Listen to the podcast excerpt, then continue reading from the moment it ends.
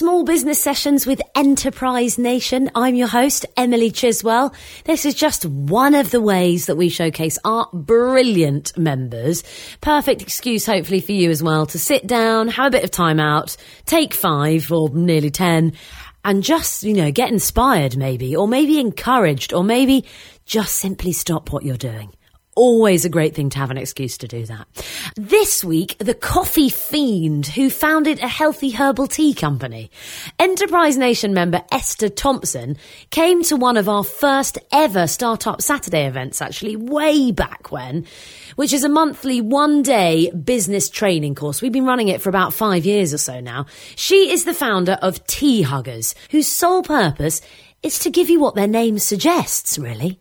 Right, Esther, if I met you in a pub, if I met you out and about, how do you describe what it is that you do? So, Teahuggers is a premium range of healthy teas. So, I've developed a range that essentially help people feel fantastic. Amazing. Yeah. Where's my cup? Yeah. I need it. So, if I was to see Teahugger stuff in the shops or I come onto your website, what sort of flavours and things can I expect? So we have got a range of 10 now and we're bringing out three more in September which is really exciting. They are all blended for different moments of the day. So I've got like an energizing one in the morning, a fruity one for your immune system if that needs a bit of a boost. I've got green teas and what I try to do is I've tried to mix up the flavors. So I've used different ingredients and I've really scoured cocktail lists actually for inspiration. Amazing. So chamomile tea, offer our chill out blend. Our base is chamomile tea, but we've got strawberry pieces and then basil that work really well together. And then we put pineapple pieces. And then we've got a skinny fit blend, which is base of oolong, but we've put some chili in there, which gives a real amazing kick at the oh, end. Oh, yeah. So we just try and mix it up and create fresh and amazing tasting teas. Oh, they sound awesome. Delish. So give us a bit of a backstory about your background. How do you become like a tea inventor? How do you get to, to doing that? I, it's just all about passion, really. So, the really kind of short story is that I left university and moved down to London. And ironically, I was a bit of a coffee fiend. So, um, Traitor. yeah. so I worked in a political lobbying agency and worked really long hours and then, you know, had a very active social life and coffee was my crutch. And so after six months of drinking copious amounts of coffee, I actually had four bouts of tonsillitis on the trot. Oh, and God. yeah, which was pretty rough. Really unfun. Um, and so, but it was just a massive wake up call for me that my health, uh, like, well, my immune system wasn't working basically. And so I went to see some doctors who said that I needed to kind of change my diet, change my lifestyle. And one of the suggestions that someone made was I could switch out coffee for herbal tea, especially herbal tea without caffeine in it, because if I slept properly at night, then my body would recover. So I did that and I haven't had, had tonsillitis since. Amazing, but how was that at that point? You must have been like, sorry, what? No coffee? Yeah, if you're yeah. drinking that much of it, that must have been quite a change in your lifestyle. Yeah, it was, and I remember it was really rough. But then also, after being so ill for so long, I was like, I will do anything to improve my health. And then I literally started being a herbal tea fan and just absolutely loved it and then travelled the world independently by myself and then also with work. And I just absolutely loved tea from around the world. Like in Australia that tea's a massive thing. In France it's such a huge part of the day and who they are. And increasingly I just kept on coming back to Britain and thinking I was a bit deflated with the tea offering. So I kept on talking about it. And then 10 years later I thought time to stop talking and start doing it. Was there a point at which that was like actually solidified then? Was there a moment where what sort of made that be the time that you decided to give it a bash? I'd written a business plan, I think eight years after first discovering her- herbal tea, but then never really had the confidence to give it a go. And then I, I kept on seeing how the tea industry was developing. There was more premium ranges, but there wasn't the tea that I wanted in the shops. And I thought, well, it can't just be me. There must be other people who want really high quality, high tasting tea blended for the benefits they offer you. So I, yeah, just decided after 10 years, I think actually it was my friends who decided for me. And They're said, like, you can't say it anymore. Please, please, please stop talking about it. please just do something about it. Um, and it was just one of those moments I just thought, what's the worst that can happen? I'm absolutely passionate about it. I've got loads of experience.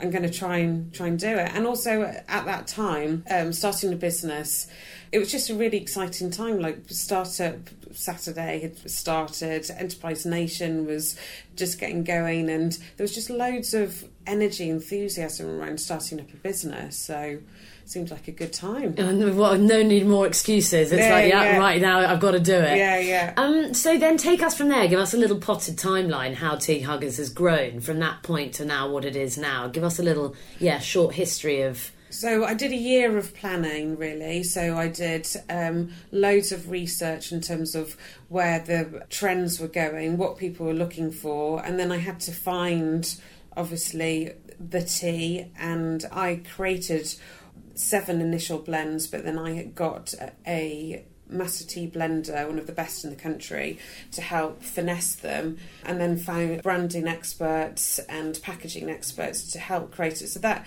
in addition to do all the sort of financial side of it, that basically took a year because I needed to be sure that I was getting it right.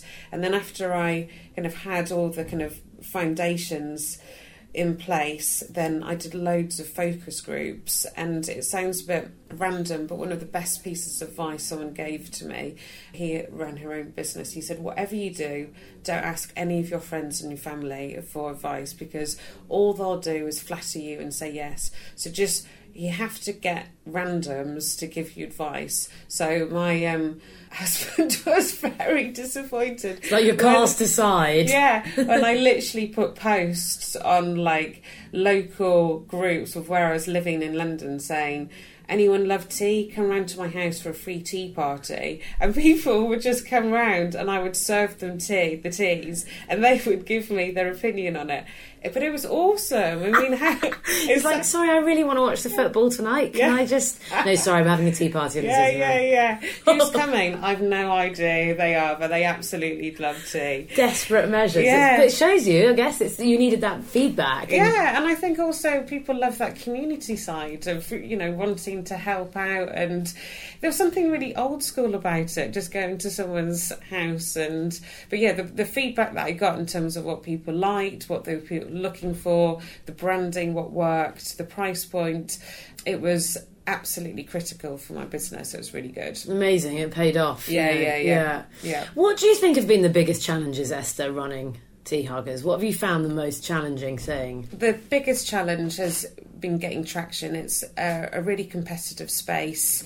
You go into any shop, supermarket, and you know, tea's not a new thing. It's been around for thousands of years, and so the tea aisles are already pretty stuffed. And I've got a new take on tea, but it's really hard to convince people to try a new brand that didn't have any you know traction or, or followers. So i really started local so i went to local shops around london who took me on um, and built it up. And then quite quickly i went to a, a trade show and um, from there I was picked up by Selfridges and a couple of other bigger uh, retailers and then from there then I've just been growing steadily but it's just getting started and proving that what you've got there's a demand for is really hard Especially when it's from scratch. That's Yeah, the biggest challenge, isn't yeah, it, for yeah. startups or small businesses? It's like how, yeah, the age old thing, how you get people to know about you. Yeah, yeah, and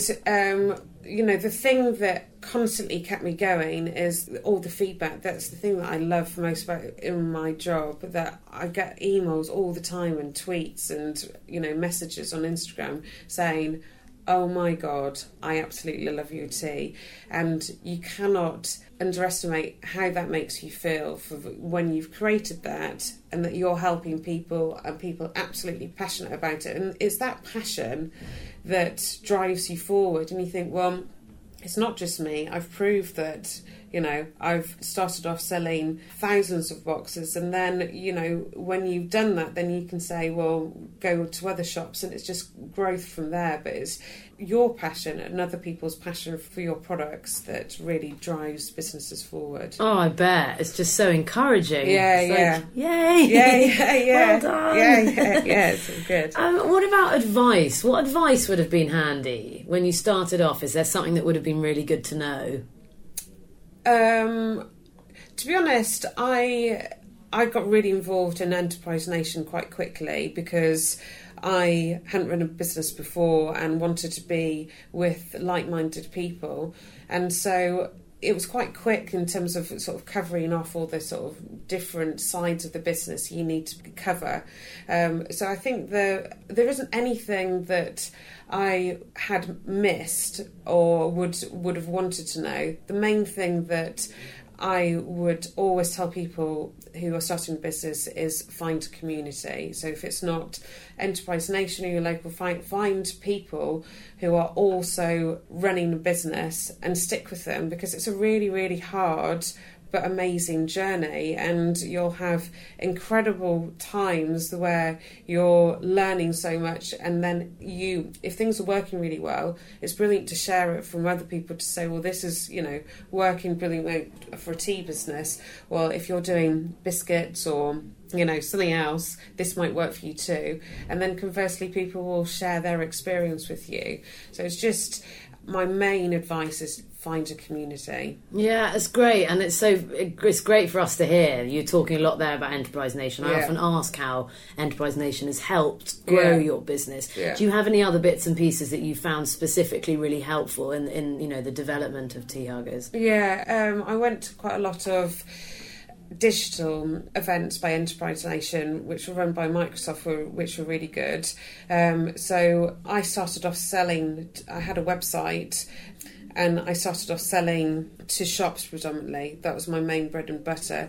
But then, as the business expanded, then the digital side really expanded as well. And now a third of my sales are from my own website, which is amazing. And it just goes to show the power of social media and marketing.